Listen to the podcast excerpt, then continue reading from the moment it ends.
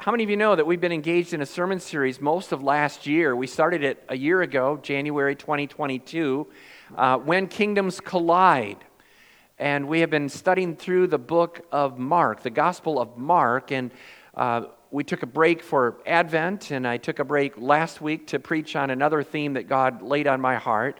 But um, but basically, we've been journeying through this book of Mark. And, uh, you know, I was kind of thinking and praying about this over my break in Michigan and thinking, oh, is it time to just do something else? Is it, no, we're kind of right in the middle of Mark. We need to continue this. And it's all the Word of God. And the, the world's always in a hurry to move on and into the next best thing. But I just want to, I want for us as a congregation to just kind of marinate.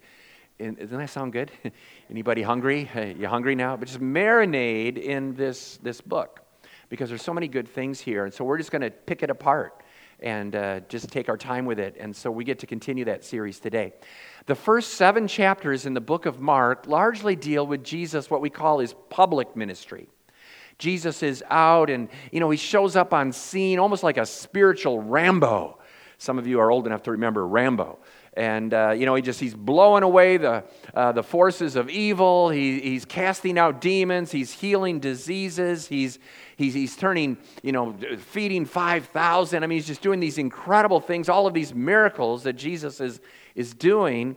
And uh, but then there's kind of a turn or a pivot point. He's got a lot of followers now. He's, he's got a crowd. People are paying attention. They notice jesus but in Mark chapter 8, what we've studied uh, uh, last fall, um, we find a kind of a turning point. And uh, Jesus now is starting to lay down and assert the challenge of discipleship. He's got a lot of people following him, and then he begins you know, to say things like, if, if anyone would come after me, he must deny himself, take up his cross, and then follow me. It's almost as if Jesus is intentionally starting to thin the crowd. That he's saying, now who's really with me and who's not? And it's my prayer that we at Grace Church are really with Jesus. Amen? That we are really with him because um, we, we, we loved all the public miracles and all the spectacular, wow, this is fabulous. You know, we, we flock to that kind of stuff as a culture. But Jesus is saying, no, there's more to following me than just these wonderful miracles. It requires sacrifice and suffering too. And so, um, uh, before Advent, we looked at a story of Jesus, the Mount of Transfiguration, where Peter, James, and John go up to this mountain with Jesus. And, and Jesus is illuminated. I mean, he's like shining, bright white. I mean, it's so, it's like, give me my sunglasses. This is incredible. What's going on? God's Spirit, God's glory is, is upon Jesus. Is as if Jesus is saying, He's the one. This is the Messiah. This is, this is the man that you've been waiting for, that all of you Jews throughout history have been waiting for the Messiah. This is him. Jesus, uh, God is giving Jesus his, his affirmation. And the Holy Spirit is speaking, and, and God the Father is there. It's just amazing. And then they come down from the mountain. And if you remember, the rest of the disciples, there's kind of a commotion there, right? And, um, and what's going on? And so Jesus and the rest of those disciples that were up on the mountain, they now join the, the rest of the gang and oh, what's going on here? And well, there's, there's a boy that is demon possessed. He has a deaf and dumb spirit. He couldn't speak, he couldn't hear. And uh, the disciples were trying to cast it out and they couldn't get it. You know, Peter's over there, or uh, not Peter, but, you know, maybe uh, one of the other disciples is, well, put your hands this way, you know, pray, you know, pray, you know. They, they couldn't get it out. They couldn't get the demon out. And uh, so there's a commotion. Meanwhile, the Pharisees and Sadducees are like, oh, you disciples of Jesus, this Jesus is a hoax. Told you, you know, this is going nowhere, right? So, um, and then uh, Jesus comes down there, and, uh, you know, the, the, the father of the boy says, Jesus, if, if you can, you know, would you, would you save him and heal him? And Jesus says, If I can. It's like, Jesus, don't you believe that I am the Son of God? I can do all things. And the man's like, I believe, Jesus, help me overcome my unbelief. Anybody here ever find yourself lacking in belief? It's like, I don't know that I really believe this. I, can I really do this? Or will Jesus, really God, deliver for me? Sometimes we wonder. And uh, so, but so Jesus casts the demon out, and then he has a private conversation with his disciples. And they're like, Jesus, why couldn't we cast the demon out? And Jesus says, Because this kind will only come out with much prayer. With prayer. With prayer. Uh, the footnote in some of the Bibles has prayer and fasting, but the earliest, most reliable manuscripts don't have that. It was probably added later by a scribe. Uh, the, the, the original text is this kind of only comes out through prayer and a call to prayer, a challenge to prayer. So, and this is where we left off. Uh, you all remember this, right? Yeah, this is exactly where we left off before we started our Advent series, Our Living Hope, which was a great series. And, uh, and then we got together last week. So today we get to resume this series. We're picking it up, the story up now in Mark chapter 9, verses 30 through 37. Hear the word of God. They left that place, Jesus and his disciples, and passed through Galilee. Jesus did not, did not want anyone to know where they were because he was teaching his disciples. He said to them, The Son of Man is going to be betrayed into the hands of men. They will kill him, and after three days he will rise. But they did not understand what he meant and were afraid to ask him about it. And in my Bible, there's a section, the next one Who is the greatest?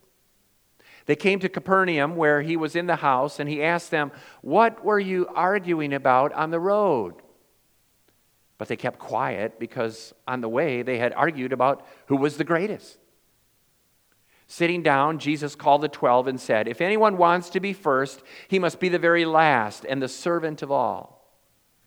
He took a little child and had him stand among them. Taking him in his arms, he said to them, Whoever welcomes one of these little children in my name welcomes me. And whoever welcomes me does not welcome me, but the one who sent me. Let's pray. Father, come, help us to understand this passage. Lord, bring us your insight, your revelation. Lord, show us and share with us what it is that you want to say to us and how we may find good news today through the Gospel of Mark as we resume our series. We ask it and we pray it in Jesus' name. Amen. Since the beginning of time and down throughout history, the kingdoms of this world have always been in clash, in, in war, and in conflict, it seems, with each other. We find it even way back in the Old Testament, in the earliest stories of the Old Testament. The, the Israelites held captive to the Egyptians and that struggle, and, and then how God delivered them, brought them out, the Exodus, and, and brought them into the promised land. But when they were entering the promised land, they still had to clear out their enemies. They fought against all of those other, those other peoples the, the Canaanites and the, the Hittites and the Jebusites and the termites. Okay, maybe not the termites. And then there was Judah and the Babylonians and the conflict there. And, and then there was the Romans who clashed in the New Testament with the, with the Jewish people, but the Christians especially. And, and then on to the Crusades of the 11th century and through history, the French Revolution and the Mexican American War and the World War I and World War II and the Israeli Palestinian conflict goes on yet today. And there was a Cold War and the Korean conflict and Vietnam and Uganda and Iran and Iraq, and the list goes on and on. And since the beginning of time, kingdoms and governments on this earth have always clashed. But perhaps there is no greater clash than that of the kingdom of God over all of the kingdoms of this world. Kingdoms are colliding. God's way and the ways of this world are not the same. Have you noticed? So far from our study in the Gospel of Mark, we have seen Jesus cast out demons, heal diseases, and defy the laws of physics. We've seen Jesus raise the dead, raise a paralytic, and raise the blood pressure of the established religious leaders. He is in conflict with the Pharisees and the Sadducees and legal experts and religious rule keepers and pork producers and local townspeople. And yet, through it all, persons have received healing, forgiveness, cleansing, and new life in Jesus Christ. The kingdom of God is breaking into the kingdom of this world. Hallelujah. Kingdoms are colliding. The kingdom of God is upsetting our spiritual apple cart and status quo spirituality. And we, like those early disciples, we can barely understand all of the ramifications and implications of this new kingdom, this kingdom that is coming and is here now today through Jesus, but is also still coming in all of its fullness and glory when Jesus returns again. There's a new sheriff in town, and his name is Jesus. And the government rests on his shoulders. He rules, he reigns over all. And today's passage is just one more illustration of the conflict of the kingdom of God with the kingdoms of this world and our values and norms. What is Jesus up to? Where is God in all of this? Where is the good news? Let me break it down for you. Three components to Mark chapter 9, verses 30 through 37. Grab your outline, fill it in as we go. Number one, the first component is that there is a personal and private time with Jesus. Say it with me. A personal and private time with Jesus. Verse 30 and 31. They had left that place and passed through Galilee. Jesus did not want anyone to know where they were because he was teaching his disciples. You ever try to break away for some R&R, a little vacation time? The phone keeps ringing, somebody keeps texting you, whatever it may be, you're always being disturbed. Maybe you try to focus on a project and you can't seem to get it done. Too many interruptions, too many distractions. Maybe it's at work or at home. Well, Jesus knew that there were too many distractions for his disciples to focus. So he pulled them away. He said, okay, turn off the TV, turn off the radio, uh, turn off your cell phone. and I want to focus with you. He leaves the region of Caesarea Philippi, where he had just cast out this demon from this boy, and now he begins his final tour of the region of Galilee. Now, it may seem incidental or too obvious to state, but it's too important not to. Jesus and his disciples took some time alone, away from the crowds, away from the busyness of life's demands. They had their very own men's retreat right there, the first one maybe in the Bible.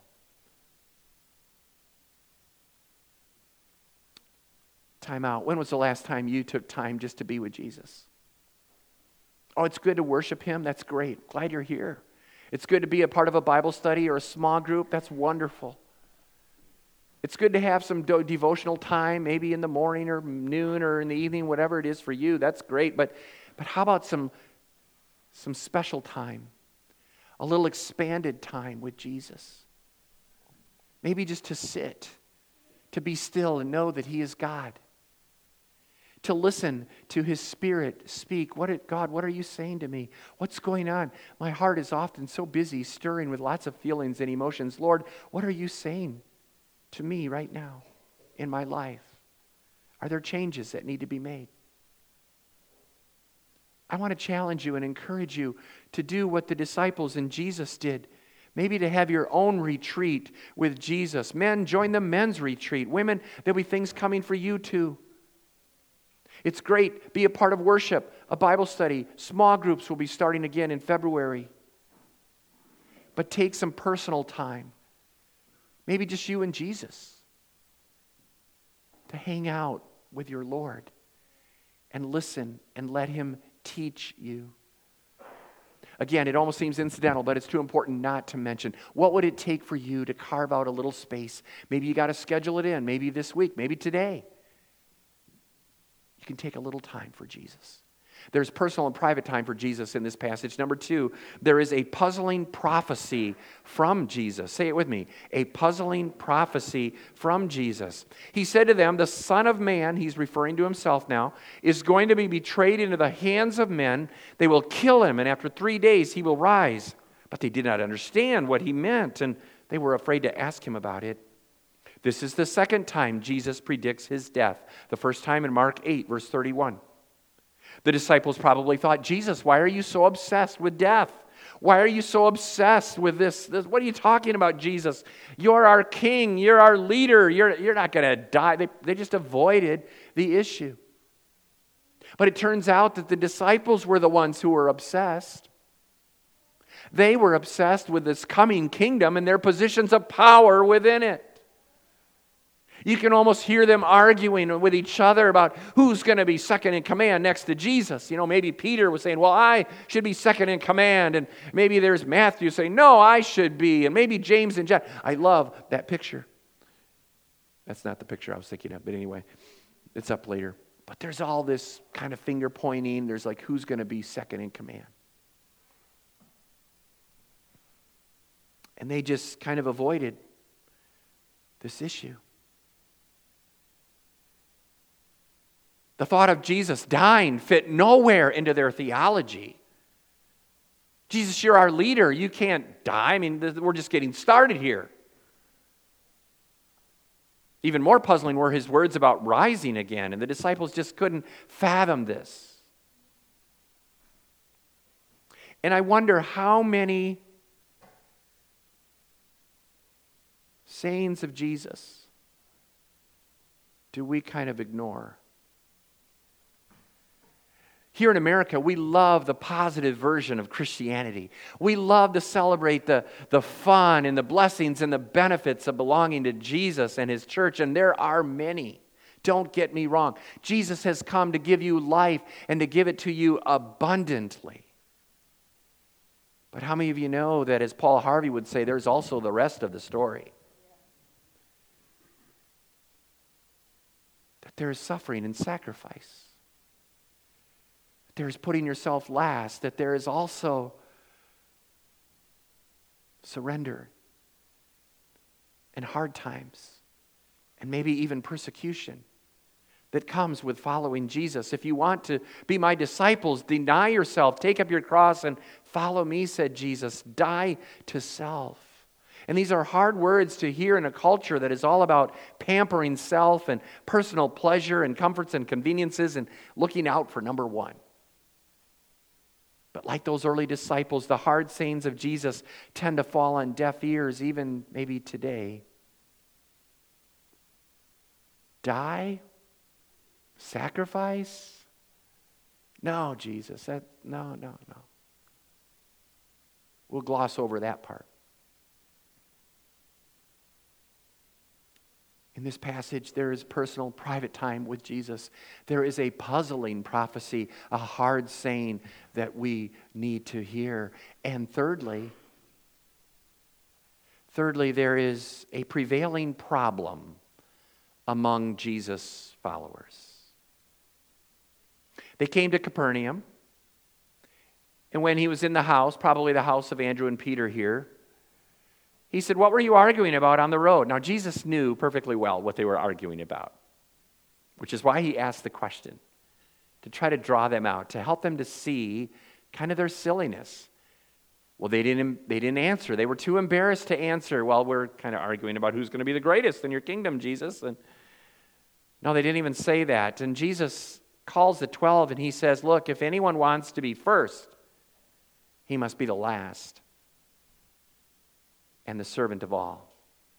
And he takes a little child and he has him stand among them and he takes him into his arms and he says, Whoever welcomes one of these little children in my name welcomes me.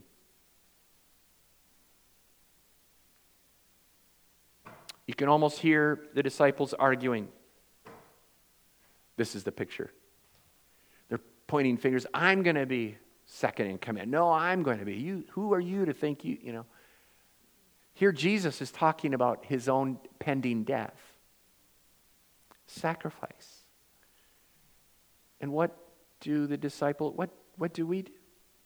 We talk about who's going to be the greatest, who's going to be the most powerful by the world standards. We miss the point. It's a prevailing problem even today. We want all to be great by the world standards, but Jesus teaches no, my kingdom is different than the world. What God values, God's standards are different than, than what you may think. And you may need to change your value system to switch the price tags on what's really valuable. Don't get sucked into the world's ideals of greatness. God is calling you to be and to do something different. So, this morning, in the balance of this time, I want to get crystal clear on the kingdom of God with you. Three things Jesus' kingdom, number one, rubs against culture. Say it with me. It rubs against culture. Remember going to the eye doctor and being sat down and having to look through that little scope, and the doctor says, Tell me when there are two dots. You're seeing one. Okay, you're like, all right, all right. Tell me when there's two. Uh, now, you know, okay. Uh, now, okay. Uh, now. All right. I'm trying so hard to get it right. You know, I want to get it right. This is where my perfectionism comes out in the eye doctor office. He says, You know, Dave, you're a very particular person. That's an understatement. Yes, you've noticed. How did you know? Yeah. So, like, uh, one or two, uh, two or three. Uh, let me see two again. You know, it's like, I don't know. Okay, trying to get that just right. Friends, the kingdom of God and the cultures of this world are really two different things. They may have looked as one for a long time, but they are not. The kingdom of God is not the same as the nation of Israel. The kingdom of God is not the same as the United States of America or any other nation on earth. The kingdom of God is not the same as democracy or the views of any one particular political party. The kingdom of God is not beholden to one president or prime minister on earth. No, the kingdom of God stands above culture, it rubs against culture, it judges culture, and will always prevail. James said, You adulterous people, don't you know that a relation that friendship with the world is hatred toward God? Anyone who chooses to be a friend of the world becomes an enemy of God. That's a hard saying. Because I, I love this world. I, I love a lot of things about it. And of course, God gives us things to enjoy. Don't get me wrong. But it's when our values become that of the world's that we better be careful. We may have missed the point of belonging to Jesus. Paul wrote in Philippians 2 do everything without complaining or arguing, so that you may be blameless and pure. I love that word pure. Children of God without fault in a crooked and depraved generation in which you shine like stars in the universe. Friends, would you shine? Do you shine for Jesus? With the people that you work with? The people that you share maybe a home with? Would friends, even your fellow church members, would they see that there's something different about you? Would they say, oh, yeah, there's something different about Chuck? There's something different about Cheryl? There's something different about Josh? They stand out. There's something different about you people who believe in Jesus because you love differently, you lead differently, you, you love purely and truly. It's my prayer that Grace Church would stand out and shine like, like stars in the universe. That each one of you, you're a star. You're a star. When I was in high school, my, my buddy, my neighbor, the best friend I ever got together with him this past uh, uh, Christmas in Michigan, Cal Boovy, grew up to him, knew I said, Cal, you're the oldest standing friend that I have in my life because we knew each other when we were two or three years old. We'd play together. You know, I mean, he fell off the bag swing at our farm and broke his ankle. And it was, I mean, we had lots of great memories, you know and uh, Cal and I decided we were going to be cool. We were, we were high school kids. We were going to go down to the Ottawa State Park, the beach in Michigan and in Holland. Beautiful beach, beautiful waters on a hot, sunny summer afternoon. It's what everybody did, you know, and kind of the youth culture especially gravitated toward the beach. And Cal and I, you know, we are kind of out in the country. I'm a farm boy, and, you know, and, and, uh, Cal was a little overweight, and we kind of, you know, we go out there, we go, oh, we're take our you know, our towels out, and we're like, like looking around. It's like, wow, these people, they, they're really into this. You know, there's all these beach bodies. You know, people are tan, they're they're healthy, they're, you know, we're like two marshmallows out there. You know, just a couple of white, you know, plump kind of kids, and it's like, oh my goodness, did we ever stand out? I'll never forget it. It was so funny, almost embarrassing to take our shirt off. Well, friends, God is calling you to, to stand out in a good way, to be pure and white and holy before Him. The kingdom of God rubs against culture. We need to know that again today. Number two, the kingdom of God redefines clout. Say it with me. It redefines clout. Bear with me. I needed a C word to complete the alliteration, okay? So, clout, I mean greatness. Greatness here, okay? You know how I preach. If anyone wants to be first, he must be the very last and the servant of all.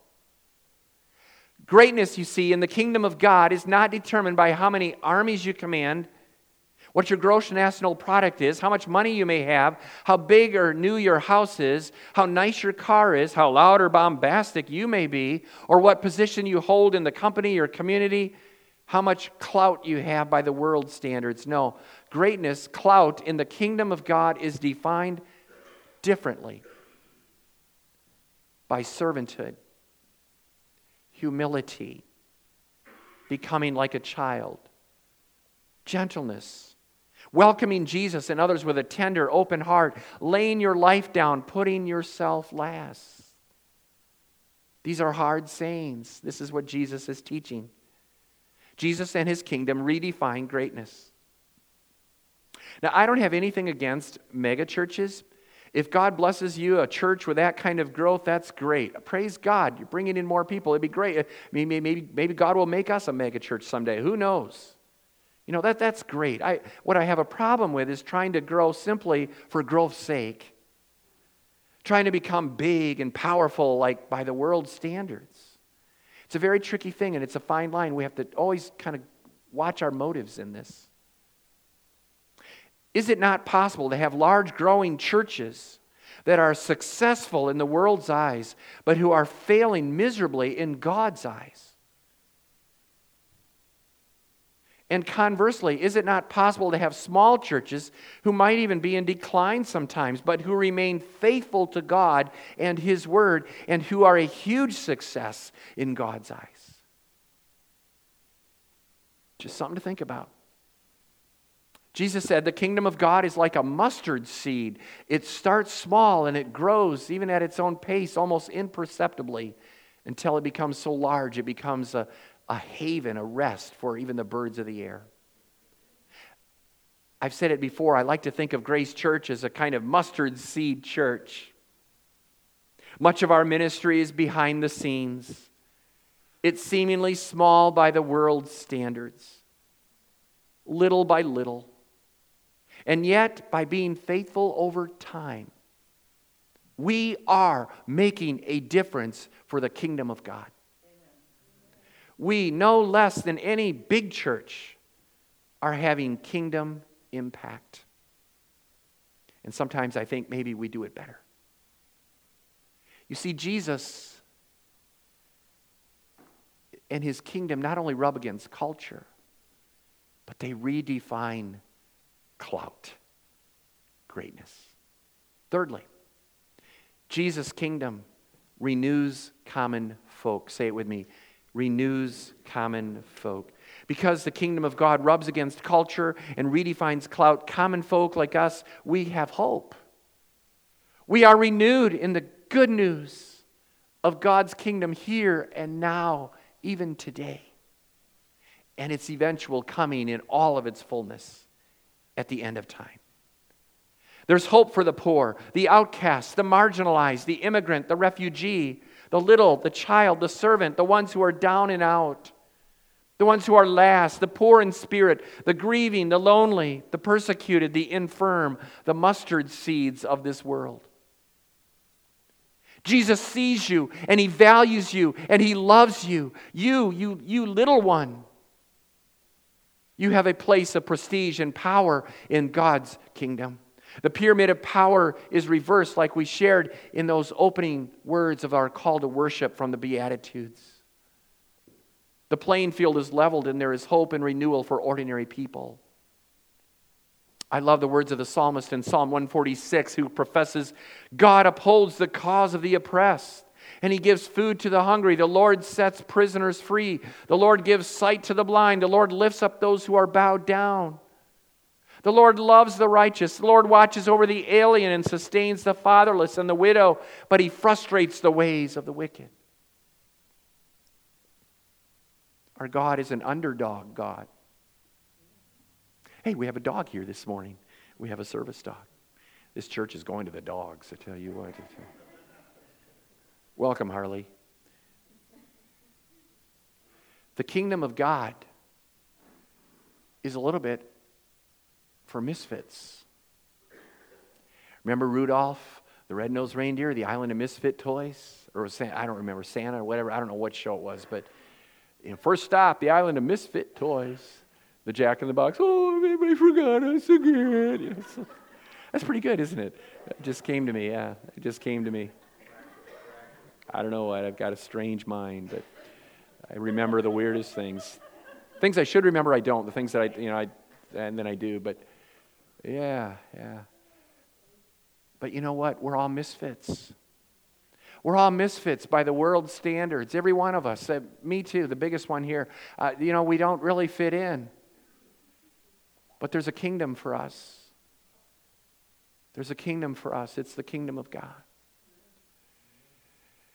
And you're like, okay, Pastor, the title of this message was Where Jesus is Found. Where we haven't even talked about that. What, what are we talking about here? Where is so yeah, okay.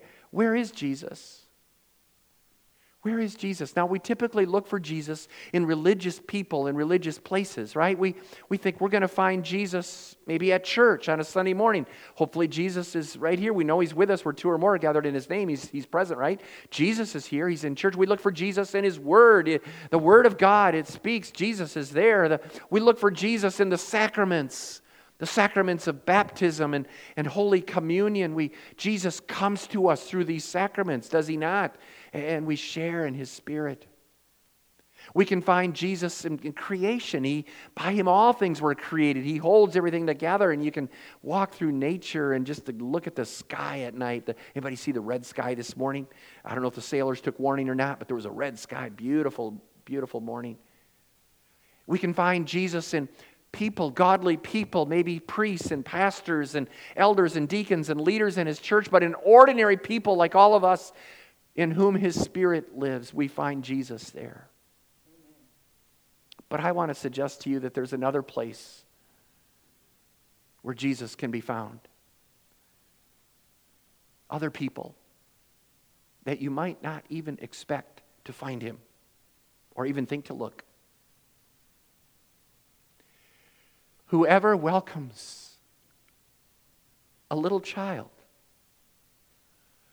welcomes me, said Jesus. And so there he is. The kingdom of God is not often found in the big, the powerful, the mighty, the boisterous, the loud, and forceful. Jesus is not often found in high places and famous people. No, there he is. He's in, oh, he's in the womb of a teenage girl a virgin. There's Jesus. Oh, he's in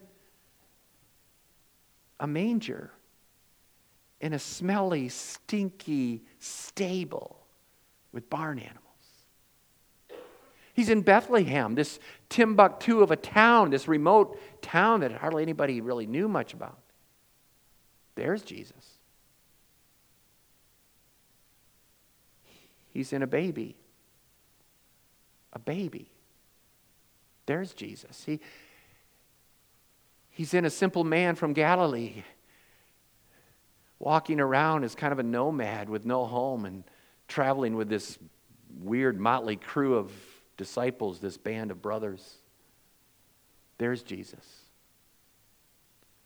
There's Jesus. He's hanging on a cross now. There's Jesus. He's in a tomb. He died for you and me. There's Jesus.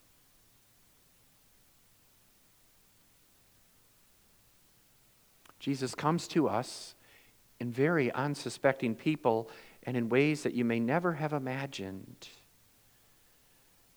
He's found in the ordinary, the weak, the small, the poor, the unpopular, the unnoticed, and often the forgotten.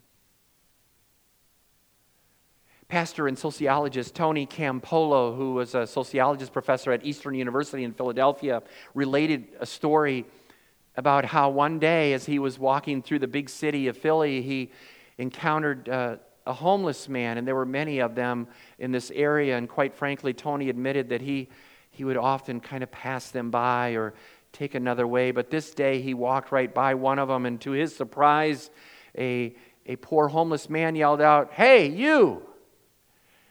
And Tony stopped and he turned around and he looked at the man. He, Me? Yes. He said, Do you want a cup of coffee?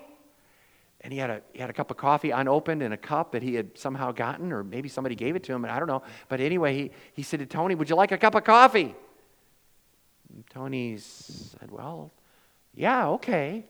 I'll have a cup of coffee. So he gave him his, his cup of coffee. And Tony said to the man, he says, Well, what's gotten into you today? He says, You're, you must be feeling awful good that you're giving away your coffee. And the man responded to Tony. He said, Well, I just think that when God gives you something good, you ought to share it. Tony thought, Oh boy, he's got me now. All right. His heart started to melt. He said, Well, that's very kind of you. Uh, is there, is there something I can do for you? He was sure he was going to hit him up for five bucks or ten bucks or twenty, you know what. The man said, Yes, there is. Tony thought, Oh, here it comes. Get my wallet out. I want a hug. Tony was thinking, I wish he'd asked for the five bucks. the man was unkempt and kind of dirty and maybe a little smelly. And Tony Okay, I'll give you, I'll give you a hug. And he embraced this homeless, kind of dirty man. And he wouldn't let go. The man wouldn't let go of Tony. He kept, he kept hugging him and he, he hugged him tight. And Tony realized in that moment that this man probably hadn't had a hug in, in weeks or months or maybe even years. He was shunned and Nobody probably even wanted to touch him. And Tony's heart melted, and he kind of realized in that moment that, that somehow, in some kind of weird way, Jesus was coming to him through this, this homeless man. We often think Jesus is coming through the sacraments, and there's all these ways that Jesus appears and he comes to us in our lives, and, and surely he's present there. But, but no, he was present in this homeless, this broken, this poor man who had nothing and just wanted a hug to validate his humanity.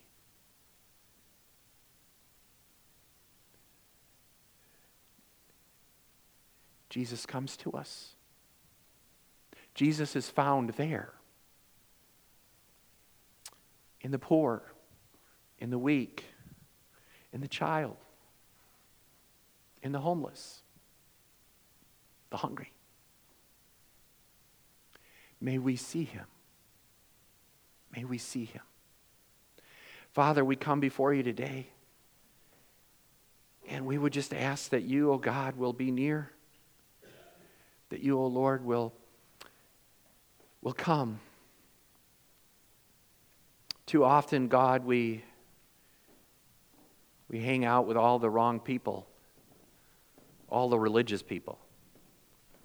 When maybe you are calling us to reach out to the poor, the homeless, the hungry, those who need not so much a handout, but a hand up.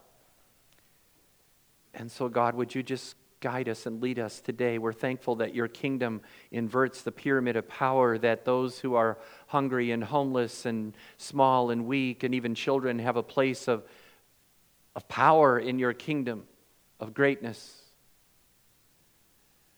So help us to take time to simply be with you, personal, private time that you could teach us as we sit at your feet, maybe today or this week. Just speak to us, Lord, and change us and help us to be the people you want us to be. Give us your eyes, Lord. Give us your heart. We pray it in Jesus' name. Amen.